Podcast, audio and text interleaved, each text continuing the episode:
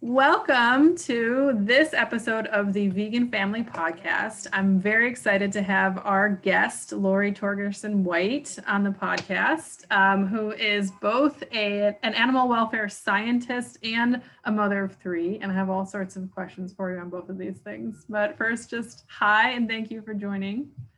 Hi, and thank you for having me. I'm excited to be here, excited to uh, I'm going to talk to folks about about both things, but especially vegan parenting. I think there are a small number of us, and we often feel alone. So um, I, I just think it's great that you have this podcast for folks to listen to.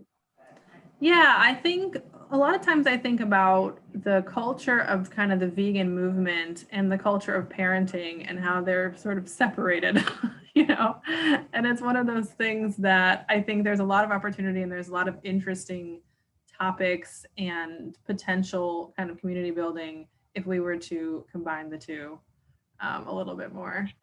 For sure, they're very separate. There, I mean, there have been times when in the movement I felt very alone as a parent um, because in a lot of places, kids are just not talked about. In some places, not even accepted as being okay to have, really. So um, I think it's so important to have that community building uh, among parents in the movement and and parents and, and vegan parents in general.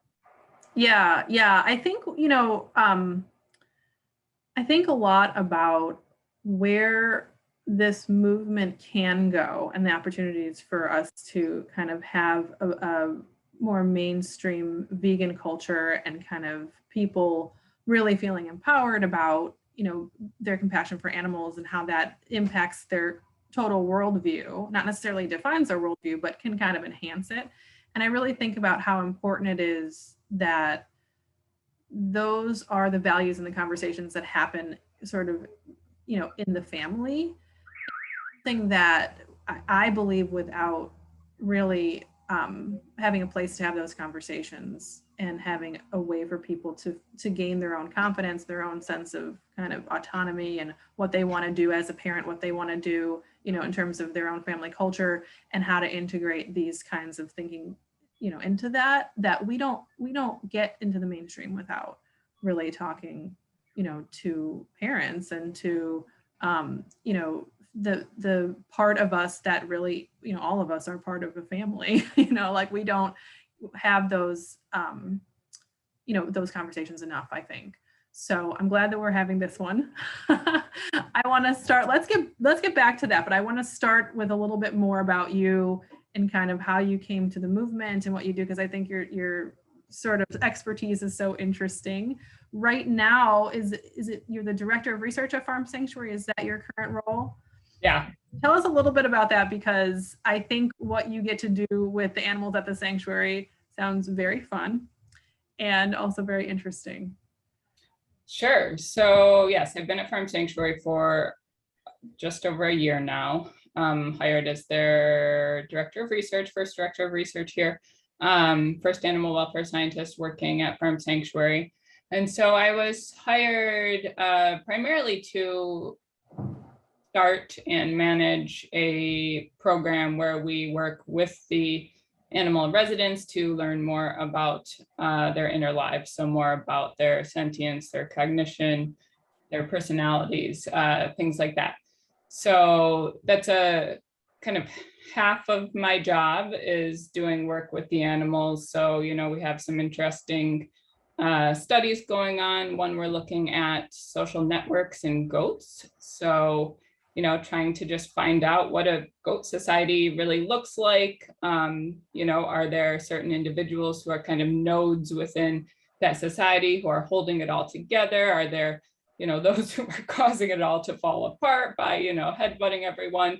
Um, so, so looking at that and then looking at how um, our goal is the next step there to look at how welfare is related to a goat's place within their society. So is it that the most dominant individuals, you know, I think traditionally we would think the most dominant individuals are um, also have the best welfare. So like whoever, whoever's in charge kind of has the best life and those at the, the bottom don't, but um, but I don't think that's what we're gonna find, you know, even within humans, there are some of us who want to be CEOs and some of us who want to be individual contributors. And putting an individual contributor into a CEO role does not mean that they'll have, you know, better well-being.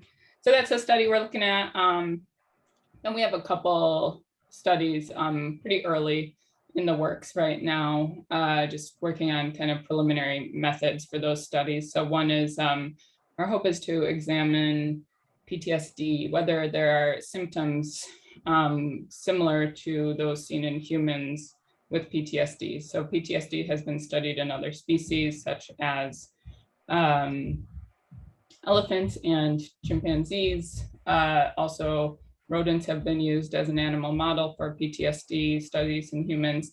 So the methodologies are there to look at PTSD in other non-human animal species. So uh, we're interested to see when we rescue uh, animals from you know bad conditions essentially will they exhibit symptoms of PTSD? Will those symptoms go away over time at sanctuary? So that's something we're interested in looking at. And that's some, some cool studies just on, um, you know, do chickens enjoy learning?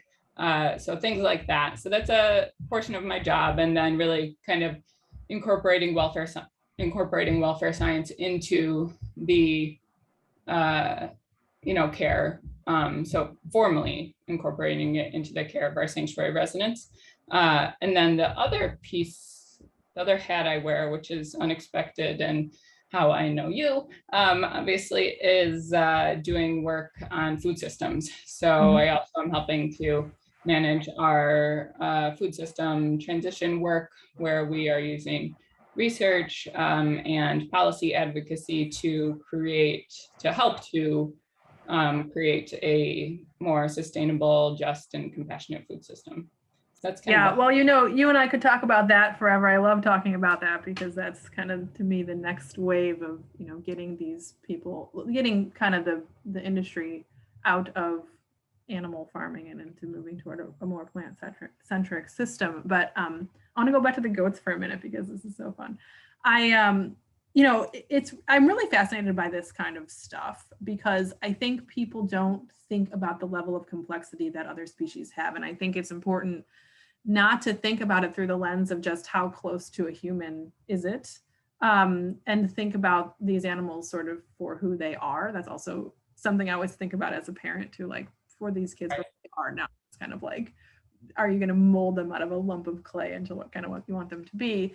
But i think you know um, the idea of like our social influencers within the goat society is so human. It's so like fun to kind of think about that and I, I remember years ago, you, you probably know this study, but this really stuck with me. Um, they were looking at neurotransmitters in different species to identify what the level of bonding and kind of the concept of love um, capacity was in different animals. And I remember one study, I just read a report on it that said, you know, okay, yes, like your dog does love you um, and they had all these kind of pairs that they had evaluated like people to people and dog to people and dog to dog but there was this one friendship between a goat and a dog and they were like this just off the charts is so in love with this dog compared to all the other pairs in this in this you know study that they were doing. And i, I always think about that because whenever i'm around goats goats are like i just have a, a soft spot for goats but like whenever i'm around goats i really kind of look at just how like intense their you know their feelings are you can just really see that you know? They're so they have so much personality they just want to be right in your face they have those crazy eyes and you know that big kind of bony middle of their face and they'll get you know stand up on something just to get right in front of your face and kind of be like what's up? What's going on? You know like you can just tell that they really feel things so intensely and i just love the idea of looking at their kind of social dynamics and how that impacts what it is they do and it makes it feel it really does make it feel like there's so much kind of closeness to to humans that way Yeah, it does. And I agree with you about their intensity. I mean, when I've been with goats and if they decide that they want me to pet them, they, you know, I've been surrounded by, you know, goats all around me. One of them, you know,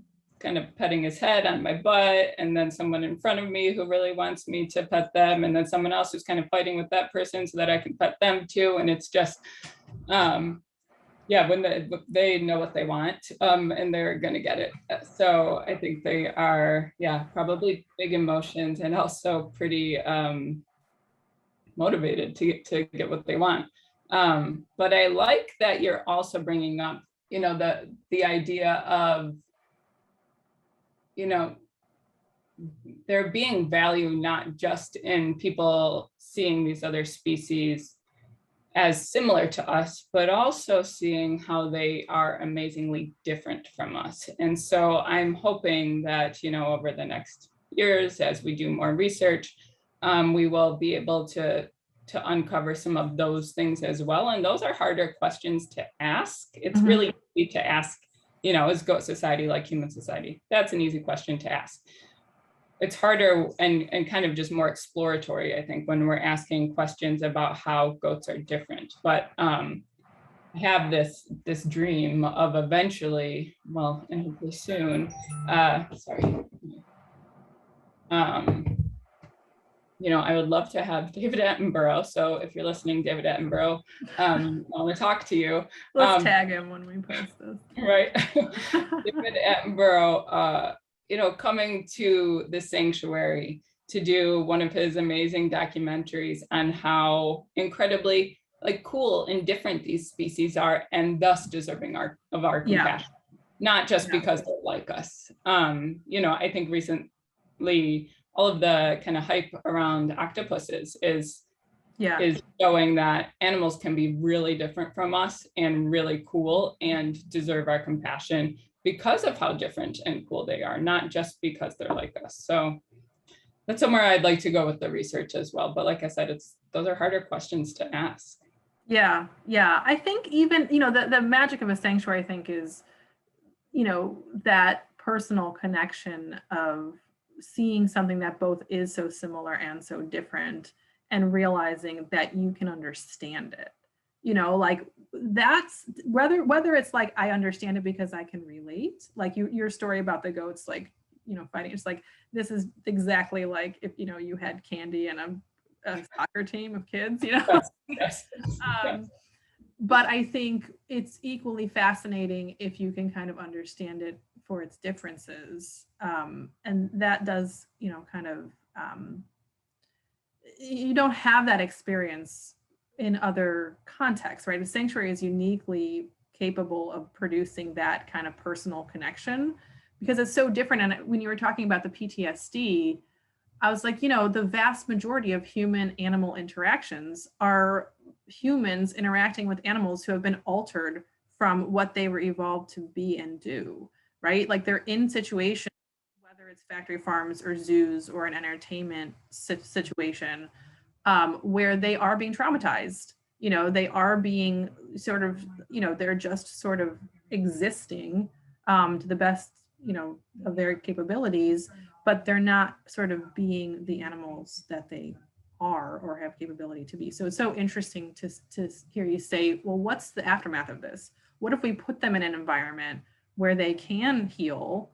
Do they have the same kind of PTSD sort of structure? Actually, when you mentioned elephants, that brought to mind another story I heard years ago, and you probably know much more about this than I do, but I, just found it so fascinating that there were there were elephants um, who were disturbing human towns and stuff and it turned out that that was because these were young male elephants who did not have the normal social structure of elephants because there was all this poaching going on of the older like sort of leaders of the elephant society. Um, and so you had basically you know young teenage boy elephants going around causing trouble because they didn't have any you know kind of parental mentorship father type figures um, which is another one where you were kind of like, of course, we can sort of see parallels and and um, create that kind of same um, sense of sameness that comes with looking at something. You know, people are so fascinated by elephants. Like immediately, there's certain animals that you're just immediately fascinated by, um, and I think that's maybe why that's just sort of stuck with me all those years. But I just love the idea of of thinking. How can you maximize the value of something like a sanctuary and the transformative effect of the sanctuary compared to most opportunities that humans have for being around animals and having a relationship with animals where they're in a situation where they are regularly and sort of unremittingly being traumatized. For sure. Yeah, I mean, at Sanctuary, the animals, I mean, the goal is to, like you're saying, let the animals live the lives that they want to live, whatever, you know, that may look like. And so I think that providing those opportunities for, you know, social bonding that wouldn't be happening in industrial animal agriculture, uh, providing the environments that allow them to live their best lives, that also will allow them to, um, you know, express, you know, cognitive and emotional capacities that I think Yeah. would be hidden, like you're saying, in other settings. So working with the residents to learn about, about these capacities at Sanctuary, I think is, is our opportunity to show really kind of what these animals are capable of. um, Yeah. That we just can't see when they're in cages or warehouses or, you know, in these completely artificial settings that um, animal agriculture creates for them. Yeah, yeah. I think I mean there's so much potential value to it, but it also just sounds, you know, really fun. I mean, you're basically in a situation where your job is to, you know, be that person kind of watching to see kind of how you can you can um, capture something that maybe no one has ever been able to capture before. Um, yeah, that's that's really fun. Even though we have that intuitive sense of that connection, there's something more to this when you can say no actually this is there's data supporting what's going on here There, yeah, yeah, that's my hope. Um, but also, you know, as we're thinking about this, I'm thinking about, uh, you know, the social, the humans, you know, social change and and attitudinal and behavioral change, how that happens, and yeah. will learning about these animals change hearts and minds. Um, you know, so thinking about both what what's what are the inner lives of these animals like, but whatever we can find out, what's the what's the most effective way to use that information um, to change the way you know we view and treat farmed animals. Yeah. Um, so I think it's tricky because there are times when we're going, well, we already have this information, but people are still eating, you know, chickens and fishes and and cows. And even though we know some of these things, you know, so that cognitive dissonance is so strong, figuring out how to kind of make that leap and and what sorts of information and how it's presented, you know, that's something I'm also so curious about. yeah we spend a lot of time at animal outlook looking at that kind of research on attitude and behavior change and how you build messages around that and everything. And that's right. I mean at the end of the day the information alone doesn't do it right? Mm-hmm. There are things that will cause those kind of transformative moments and you know but it is all it is our job as advocates to kind of package it in a way that connects with certain audiences and that really is allow is allows people to feel a sense of self empowerment and that feels like they can look at the problem and resolve the problem right as opposed to just kind of being burdened by the enormity of the issue and i think sanctuaries is so nice because you have that positive element of things as well so let's um let's get into kids and parenting and motherhood so you have three children I do. they are how old Well, the youngest is three, but he claims he's two still. Mhm. Next year, he's going to be eight. Um, and then I also have a seven year old and a nine year old.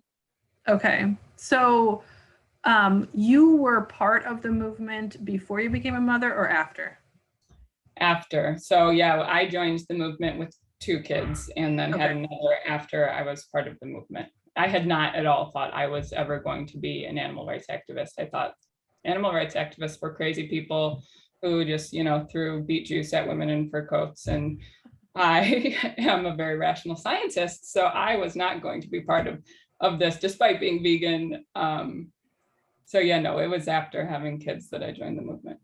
were you already vegan when you had kids I was like almost vegan. I was one of Okay. those. Um, I would eat cheese on pizza like once a month or something, kinds Uh-huh. of vegans, but everything else was vegan.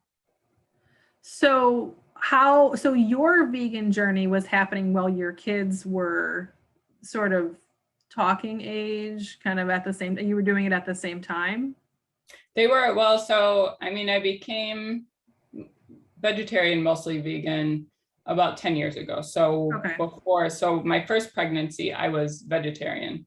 Um, and then it was after my middle one was born that uh, a bit after that, that um, we went fully vegan, my husband and I both, me first, then him. Um, but, and that was largely because, you know, I would be nursing her. I don't know why this didn't occur to me with my oldest. I was Mhm. probably so sleep deprived. I was like, just, I did anything I could. But nursing, um, my middle one, I, you know, would, was just thinking about how, how can I Yeah. still be doing this? When, you know, imagine if someone came up and stole her from me and hooked me up to a machine. Yeah. Um, and so that was what, what made me make the switch finally. And so I put a picture of a, a really cute calf in a wheelbarrow on my phone. And anytime I was like faced with the prospect of cheese, I would look at that calf and go, do I really need to I love that. work?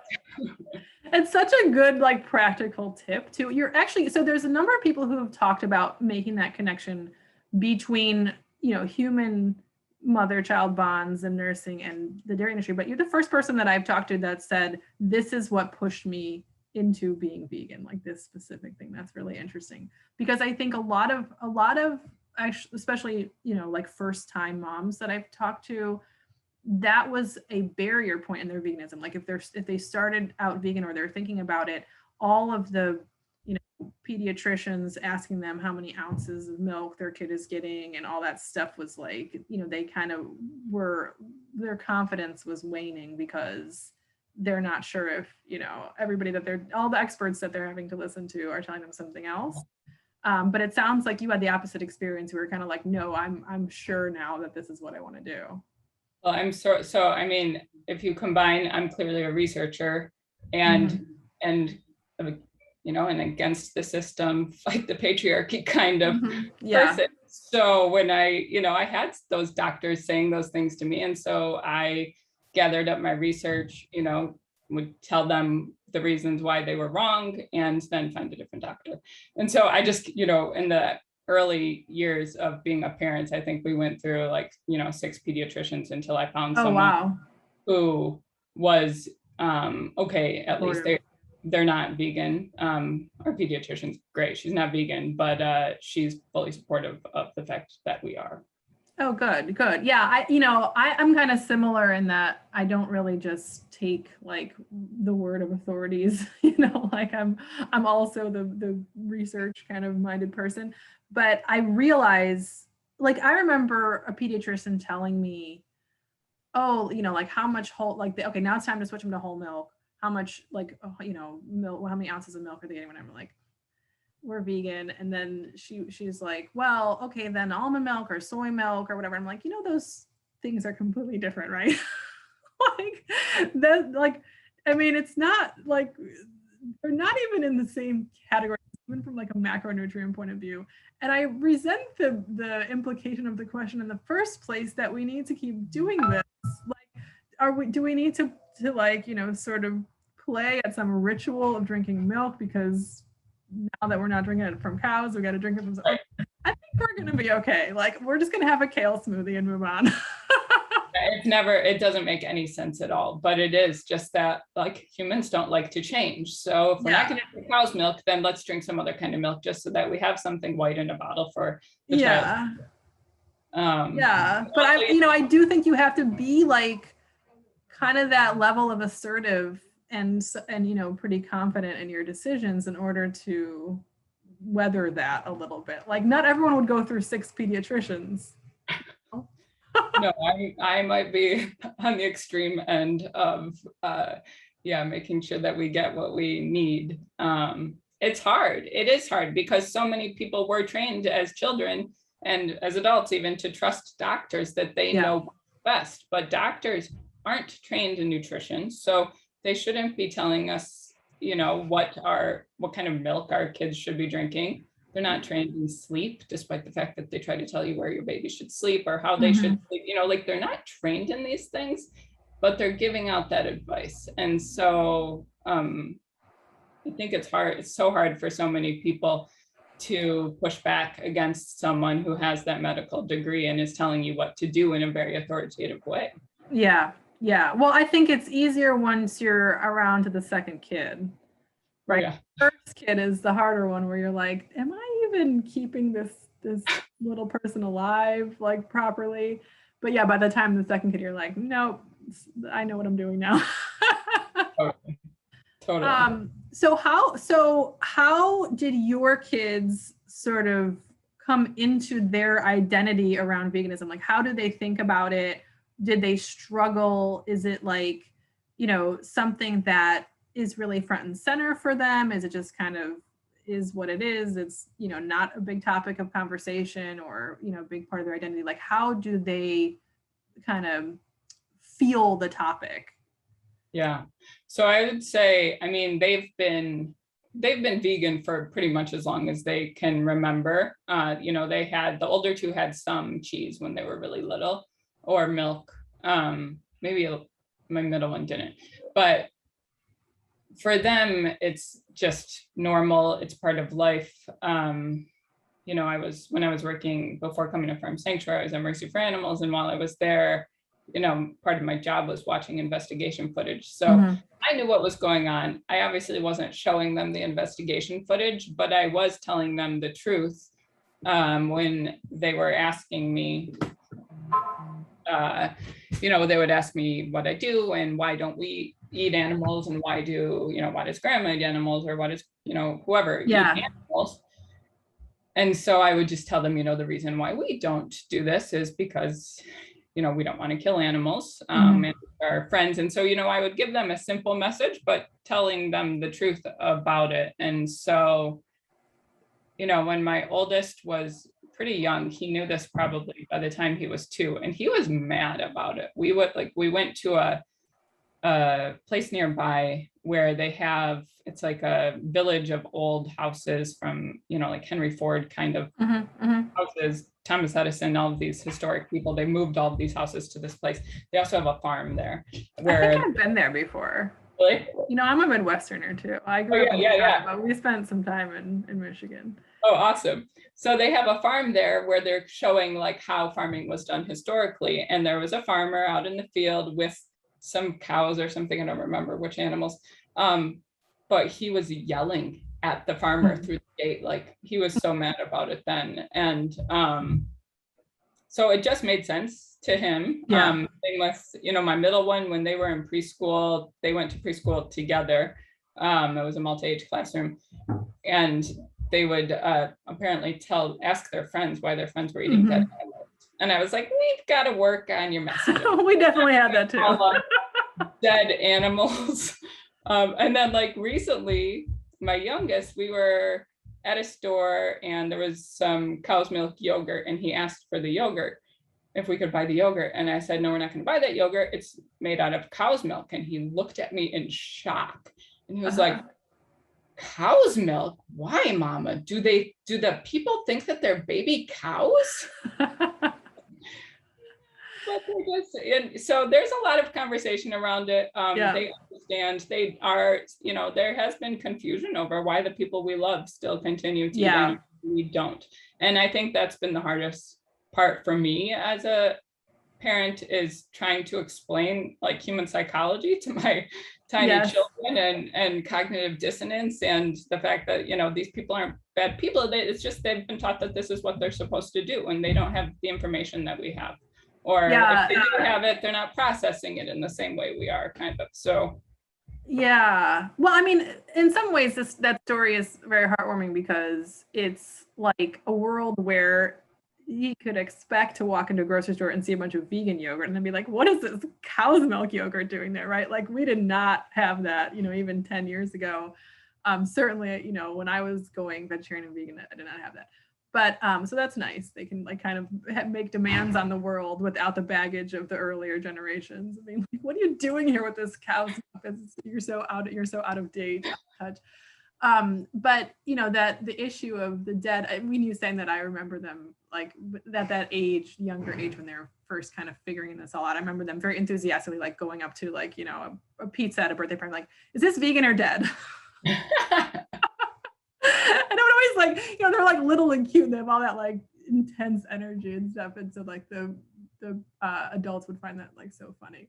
but um i do think i agree with you that the challenge is like how do you help them navigate? Like there are people um you know that we love and that we're connected to or who are not vegan. And um i think the hardest part for me has been not trying to like justify it for them. Mhm. like i i find myself wanting to step in you know and use some of the things that i do to explain away you know some of these things um instead instead i kind of force myself to be like well what do you think? Or like hmm, yeah that's a, you know that's a challenge. Like that's sort of difficult to understand isn't it? You know um and then i also found myself especially when they were little like kind of first talking and figuring this stuff out um really getting frustrated by adults who wouldn't just answer them. Like if they said hey like grandma or whatever how come you eat dead animals right and then they would avoid answering and i'm like why are you avoiding answering just answer the question i'll be like yeah i'll just pull up a chair like that you, uh, my kids haven't asked, I don't think. I've suggested that to them, but I think they've, maybe they've known that this isn't gonna end well, but as far as I can remember, I don't think they've ever actually asked any of our family members who are not vegan why they're not vegan. It's just. interesting This is just, they're just accepting that, and maybe it is because I'm doing some of that explaining it away that you said you've tried to avoid doing. You know, which is actually Yeah. what I also do for my own like personal well-being. being a yes rights activist, like I have to, I have to explain it away so that I'm not just angry at the world all the time. Exactly, exactly. And I think like, you know, you have that kind of balance you have to strike as a parent between wanting your kids to have their own kind of critical thinking and engage with the world and also kind of being protective. And so, you know, if I'm not catching myself and being like, no, I, you know, let's not give this a pat answer. Let's not say, well, you know, I've, I've almost caught myself being like, well, if people really got it, like if they really knew what was going on, like they change, change their behavior. And I'm like, no, they wouldn't. That's not, No, they wouldn't. I know that. Like I can be in my work zone, you know, like work mode and think that and understand that. But you know, when I'm just like, you know, driving down down the road and this is like one of those moments where we have these deep conversations and something like that comes up, you know, I'm like, I really wish that were true. And so I, I'll, you know, be almost ready to say it. And then I'll be like, no, no, no. You know, I'll say, well, I'll say, what do you think we should do? How do you think we should kind of make things change? And then of course that becomes the most hilarious conversation. What do they think we should do? I mean, my kids think we should arrest all of the, all of the farmers and I've explained that the farmers aren't the problem. Like they're always, they always have these, like you're saying, ridiculous ideas of how we should uh, change the world. And it usually involves them becoming police officers and arresting everybody yes, in yes. agriculture. Yeah, well, you know, it's funny because kids are so um they're such a natural like sort of sense of right and wrong and understanding the world through the lens of who are the guardians of good and who are evil, right? So that's why we have, you know, so many superheroes and things that are built on myths and all that stuff that like kids are so kind of good at that. I remember actually this is not about veganism, but I remember having this conversation about um one of the police killings um, I think it was George Floyd, and uh, explaining that to my then four year old, because I think, can't remember how it came up, but, you know, we were talking about, you know, obviously it was a major issue we wanted to bring up. And um, it was one of those bedtime conversations. And, you know, he was like, so the police are villains in disguise? and it just it was so funny to me i actually have like a whole video after that because it was a long very interesting conversation about like what's fair and how should we deal with this and you know the importance of like you know what is race and all that stuff but um the uh the sort of initial the initial reaction that he had about like well we have good and then we have evil and we just need to have the good guys win like they normally win don't they Right. and I think that idea of like kind of saying, well, no, it's not really as simple as that. Like there are people out there, you know, doing these things that are really horrible things, and we're, we can't like we can't water that down. We can't try to you know kind of justify that.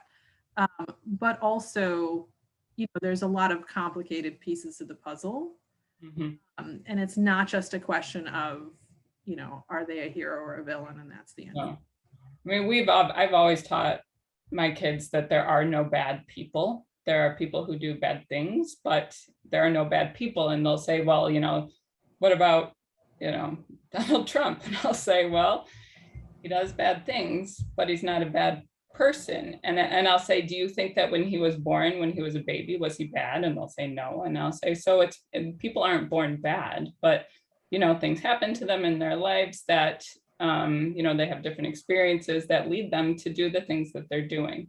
And so no one is a bad person. And I, and they kind of always look at me with some skepticism, I'm not like, sure. "Well, not really sure about that, but okay. Yeah. But Yeah. I honestly, that's kind of to a think that way. it's a privileged um way to think about it too i think that you know like when you were talking about your son um thinking that police are are villains well if he were a you know a black boy he would probably feel you know that's a real Yeah. and so which is a whole other conversation to have but um you know me being able to think about it that way i recognize is uh you know a circumstance of my privilege i think Well, I think, you know, even though it may not be sort of factually like 100% true, right? Like there is something valuable about, because of course there are people who are just like, you know, sociopaths or whatever, right? Like, but at, but at the same time, like th- that way of looking at the world of like, let's separate people from their behavior, I think is so empowering because it gives you this sense of, okay, well, first of all, for children, the idea that like, well then i'm not bad right? Because a lot of kids will really internalize that. But i think the idea of being able to say okay all of this horrible stuff is going on um but the world is not just full of you know all these sort of agents of, of darkness and right. like it's it's a question of how do we want to organize the society that we have? And i remember when i was in law school i did a um there's a program where you go into schools like and and give them basically like almost like a social justice and law kind of course. And i remember starting because like first day of law school you kind of why do we punish right? Like what's the theory of criminal law right but that idea of you know me walking into that school um that was a very under resourced school and you know there was a lot of of kind of issues around it but actually i had a ton of fun in that class. Like those kids were awesome. I um, walked in at the same idea like okay so how do we want to organize? And i had this whole exercise about like well if you were a person who you know wanted to develop the city and if you were the person who you know like needed access to the water like whatever like you kind of role play whatever but then i had to walk it back because they couldn't understand the con the the perspective taking of how do we design our society right like if they weren't able to think of themselves as having agency for you know being part of who is deciding what the rules are and who Mhm. represent their interests and what to do right so i think there's something you know going back to kind of the the, the power of vegan values and thinking about animals right? I think there's something that's really like like there's something about developing a sense of ethics and morality around having that sense of empowerment. Well we know what we want the world to be like we know what's fair and unfair. And now it's a question of changing behavior to align with what's fair and unfair. And i think what you said about saying yeah like people aren't bad this is just a question of them making bad choices is is so like integral to what we're doing as vegan ad- advocates right? Like it's this idea of like we have that bird's eye view. Like we know how how society should be should be different. We know where we kind of took a left turn and did really bad things here and now there's all these animals in these horrible conditions.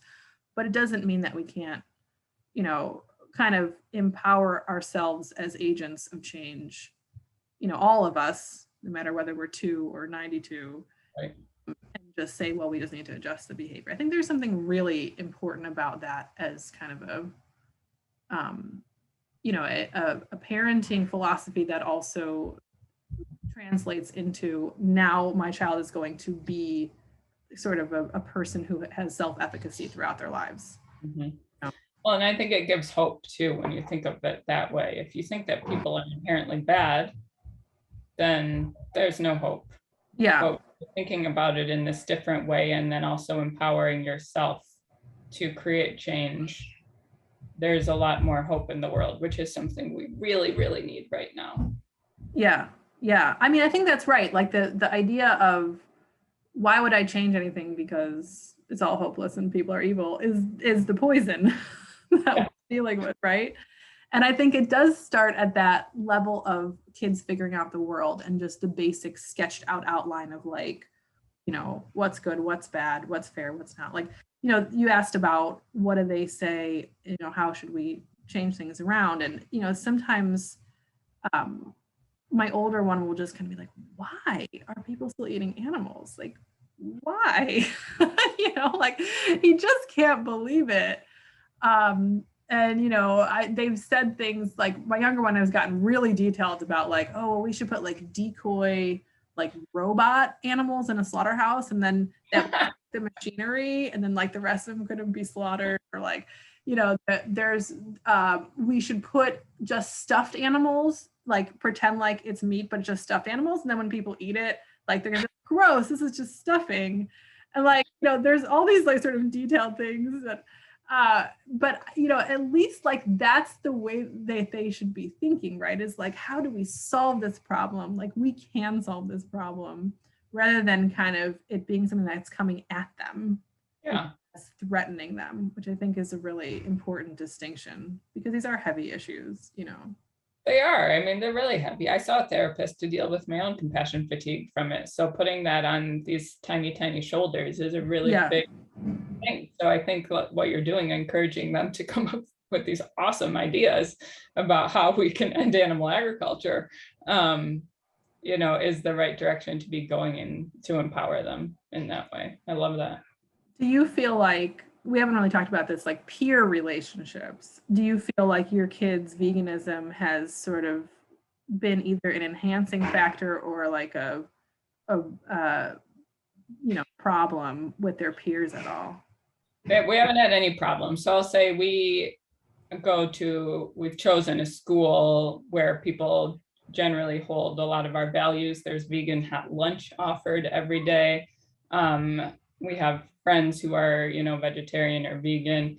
So if anything, I think it's been, I've had, you know, the my kids' friends' moms come and tell me, well, so and so says they're vegan now because your child's vegan. oh yeah That's So we've had a lot of, of that, um, but they haven't ever expressed any like discomfort or, you know, had any negative social interactions that they've told me of because of yeah i think that's something i was really worried about uh, like before kids and i think like we've had a total opposite experience like it's been something that they're really excited about doing.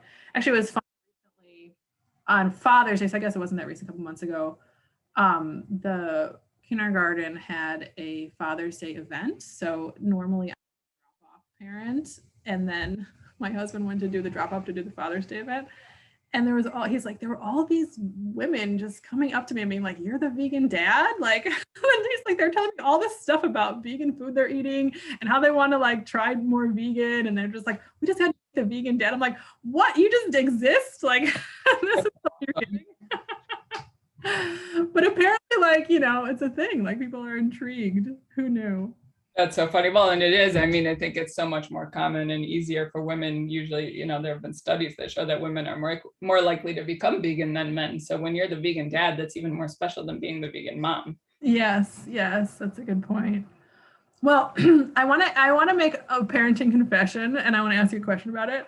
Um, so to kind of lighten the mood a little bit, I am so curious about the, you know, animal welfare science stuff um, and how it may or may not have impacted your parenting because I will tell you that I um you know, especially when I just had one and it was first baby and everything. Like there are times when like you don't know what to do. right? Like the the parenting books don't tell you or they just kids just do strange things and I have definitely just fallen back on what would I do if this was a dog? And I realized that that's kind of taboo to say um, that uh, uh the comparison that people make between like oh like this is you know like having a companion animal versus having a kid like people get offended by that. I do not. I think actually that i you know sort of respect both as they are and there certainly are are overlaps. But like i'll give you an example. I mean this is why it kind of came up when you were when you were talking earlier about animal behavior. Um like i remember when my oldest one was i think one he suddenly got a phobia of the bathtub. Like this absolute ridiculous phobia. Like he couldn't go anywhere near it.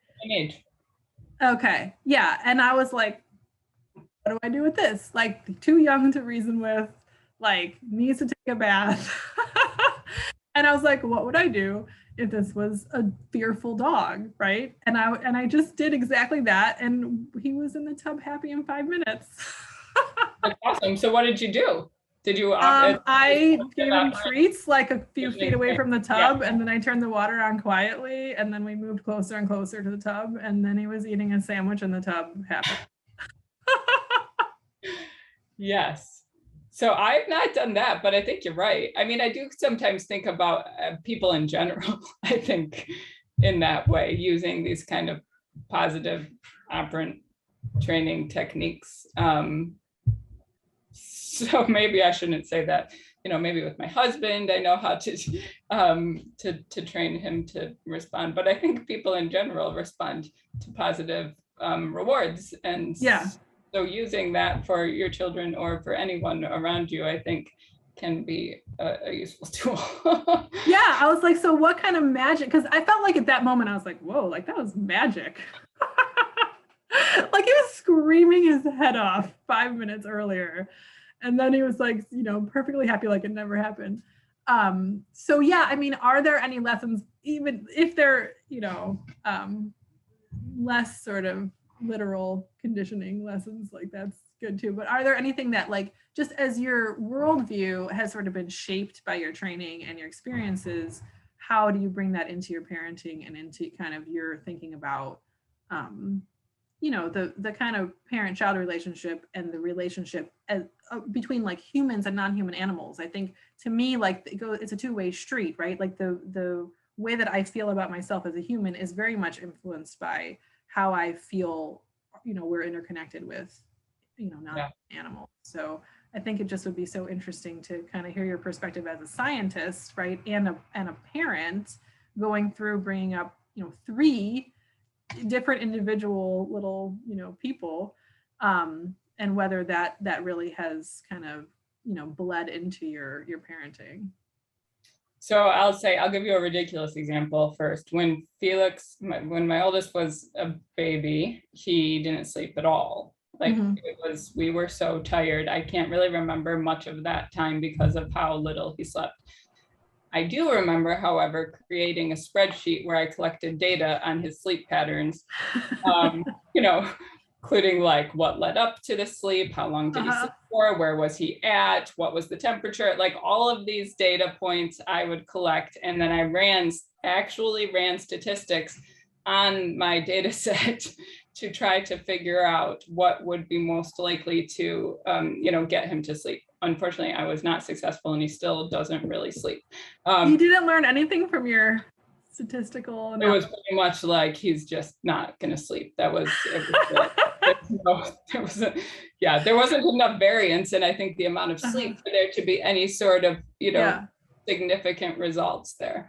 Um, but I think, you know, when you're talking about our relationship with animals and the way I think about animals and how that impacts my parenting and and I think it really is um, in animal welfare in general. You know, in animal welfare, we talk a lot about um, giving animals agency, you know, giving Mhm. them voice and control over their lives. And so I think that comes through in the way I parent and trying to give my kids as much um, meaningful choice as I as I can in their lives and and give them control. So you know, I'm someone who my kids will will go places and they're wearing the most ridiculous clothes anyone's ever seen because Mhm. I let them choose their clothes from the time they can you know pick up something they'll they can choose whatever they want to wear or Uh, um, you know, so just small things like that, as much as possible, giving them, giving them that sense of autonomy and agency so that they can become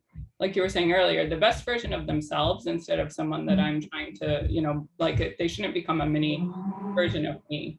So I think it was influenced both by my, you know, training in animal welfare and my thoughts about animals. Um, also, I'll say, I'll give a plug to a really good book that I think was life changing for me as a parent was The Awakened Family by Shefali Tsabary. And Okay. that book was honestly life changing for me as a person, but also life changing for me as a parent. And she talks a lot about this. You know, we've we've got this idea of who our children should be based on society and and um, going in that direction means that no one is going to live their best life. Um, Yeah. and so that's influence and is but it's in line too with that kind of philosophy of really giving as much power as i can to these these tiny humans and recognizing that just because they're children doesn't mean that their needs are not needs um you know Yes. their need for a blue cup if like someone really wants a blue cup and i can provide a blue cup and it's not going to be the end of the world then Yeah. them a blue cup. um and so i found myself when I start to say no to something, then I'll question, like, am I really, is there an actual reason why I'm saying no to this? And if there isn't any good reason, I'll change my mind and I'll go back and and give them whatever they needed and then explain to them, you know, how my thought process changed and and and that I think has been pretty effective in hopefully having happy children who are each very, very different. Yeah, I 100% agree with that. I think it's so, I mean, I really can't overstate how valuable that is. And as you're talking about, I'm thinking about uh, this is the first moment that I'm really making this connection that like really having that strong commitment to the, the respecting the autonomy of children um, is is the same value as making sure you have that commitment to respecting the autonomy of animals. I think what you're doing is taking a stand against the viewpoint that just because something is not necessarily capable of expressing, you know, eh, you know, in sort of high language, right, expressing whatever those needs might be, doesn't mean that they're less deserving of that kind of you know sort of granting of their individuality um you know and the power that comes with that. I think that there's something really important about that and it's just in this moment that i'm realizing kind of the connection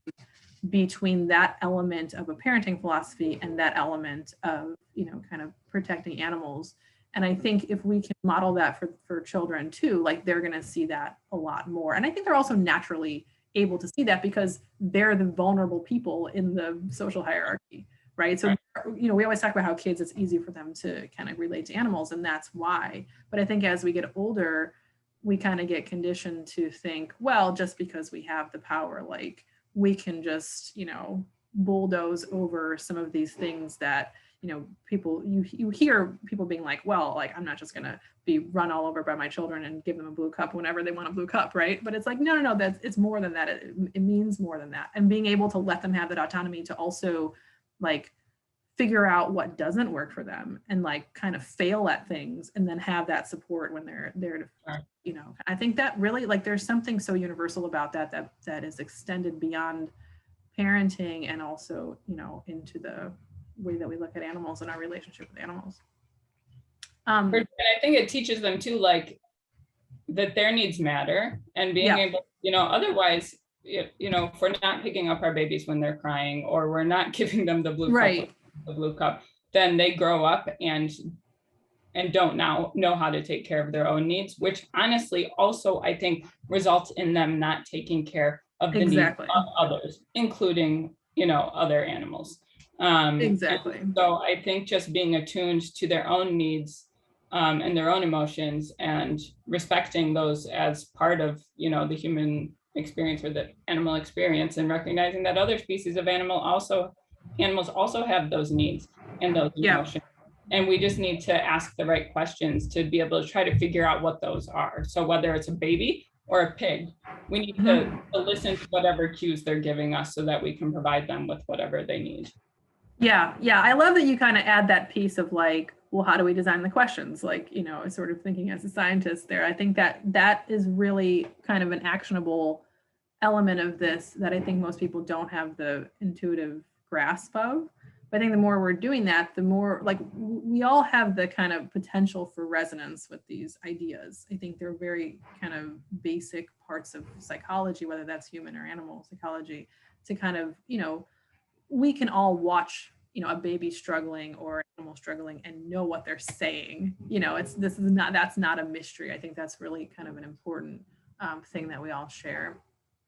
Um, okay, let me let me ask you again to lighten it a little bit, and maybe we'll we'll close on this. Is like, are there anything? Are are there any things that you do as a family, family traditions, or you know, uh, sort of rituals around food that you really feel like I have married the kind of vegan advocacy side of me with the this is the the family tradition that I want to have that you'd want to share with listeners as something that you know kind of is a good good tip or a good kind of fun tradition that you do. Hmm. That's a very good question. I'm not sure I have a good answer. We're not like, I'm not a real tradition kind of person.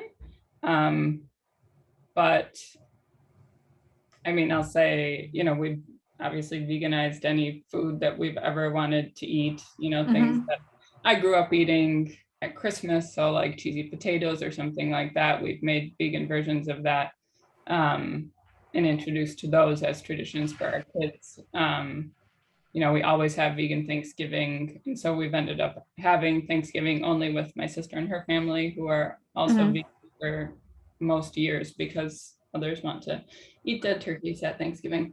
Um, but I think it's, uh, I think for, you know, with Thanksgiving, it's really teaching my kids that we are upholding those values um, of gratitude. You know, it just feels really hard to be grateful and then also be sitting at a table with a dead turkey. Um, Yeah, and so really just kind of teaching them like that's a holiday where we're putting our vegan values above all else really um, because it's so centered on the food. And obviously it's you know we have discussions about what thanksgiving really means and and things like that. But um, i think that's one holiday where our veganism kind of is shining through and we're putting that as the top top priority when we're celebrating um, together yeah, I think that kind of brings us full circle from, you know, we talked about kind of the isolation in the beginning of the conversation, you know, and this has been, this is sort of your way of building that community that you kind of wanted to and kind of living those, those values and putting that front and center, at least in this particular ritual or this particular holiday, which I think is nice. And I'm sure that is not lost on the children. Like this, that's the kind of thing they love, especially at these ages, you know, even Sure. year old, I'm sure is kind of ready for that, you know. Yeah, yeah, absolutely. Great. Well, thank you so much. This has been so fascinating. I have all these thoughts kind of buzzing now from this conversation. So I'm really, really appreciative that you came on, and I hope that the, everyone listening to us um, feels the same. And um, as always, people can send their kid quotes and their questions, um, tips, tricks to uh, veganfamily at. So thank you so much. Thank you. It's been really fun.